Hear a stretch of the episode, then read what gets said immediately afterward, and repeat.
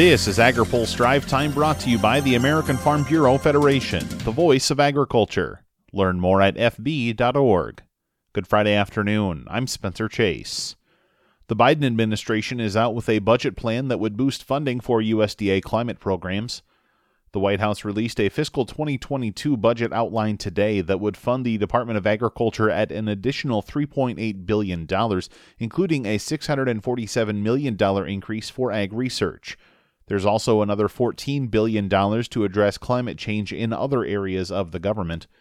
Speaking today at the White House, Press Secretary Jen Psaki noted this is the beginning of the process. This is the beginning of what we know is a long journey. It's meant to give discretionary guidance so that uh, officials and staffers uh, on the Hill, the people who followed in the footsteps of Shalanda Young, can get to work. Uh, that's exactly what it will do, and we're looking forward to having those conversations. Overall, the budget would increase spending on discretionary programs at USDA by 16% to $27.8 billion, up from the 24 billion allocated for fiscal 2021 the Environmental Protection Agency would get one of the biggest increases of any one department, a 21.3% boost to $11.2 billion.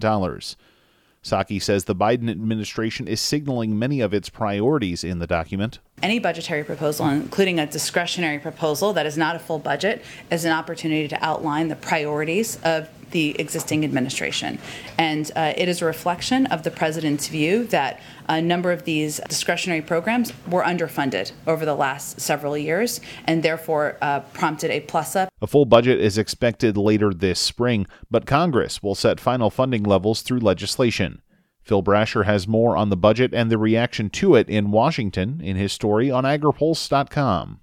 USDA is out with new figures on global demand for American crops.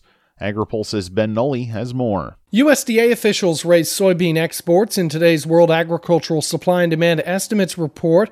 United Soybean Board Vice President of Market Intelligence Mac Marshall says soybean exports increased 30 million bushels to 2.28 billion bushels. I was a little bit surprised to see the export figure taken up when we've seen, you know, a, a pretty substantial tail off in export pace over the last four or five weeks. Part of that seasonal, but part of that's also that we had, you know, such a robust start uh, to the export season. So, you know, if we see a downward revision to that export forecast, that would also provide some some buoying on the carryout there. He says importing soybeans is not out of the question toward the end of the year. USDA has already taken up what the expected import figure is for the U.S. for this marketing year. Typically, it's in that you know 14 to 15 uh, million bushel range, which is really just a rounding error. And now it's it's at 35. It's been there for the past couple months. So I think there's some expectation that uh, you know we bring in a, a nominal amount, but nothing that would be earth shattering and nothing really outside you know the normal range of, of, what can be expected in any given year. Ending stocks were maintained at 120 million bushels. Corn ending stocks came in at 1.35 billion bushels, down from 1.5 billion bushels from last month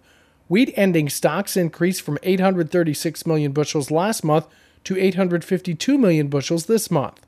Read more of this story at agripulse.com. I'm Ben Nuelle. Finally, today, Ag Secretary Tom Vilsack held a roundtable discussion today with leaders of 12 food, ag, and retail companies to discuss efforts to advance racial justice and equity in the ag sector. According to a USDA readout of the call, Vilsack updated the leaders on his plans for a racial equity commission at USDA as well as the implementation of the American Rescue Plan. The business leaders shared updates about ongoing work at their respective companies on the subject. Vilsack encouraged the group to stay in touch and seek out collaboration when needed. The conversation included leaders from Bayer, Bolthouse Farms, Cargill, Chobani, Clif Bar, Corteva AgriScience, Danone North America, John Deere, Kellogg Company, Land O'Lakes, Walmart US, and Zoetis. Now, here's a word from our sponsor. Today's drive time is brought to you by the American Farm Bureau Federation. The current but temporary estate tax exemption of $11 million per person has been helpful to agriculture, but estate taxes still hang heavy over many family farm businesses. Protect the next generation of family farmers by supporting the Death Tax Repeal Act of 2021. Learn more at fb.org. That's all for today's drive time. For more agriculture, trade, environment, and regulatory news, visit agripulse.com. Reporting in Washington, I'm Spencer Chase.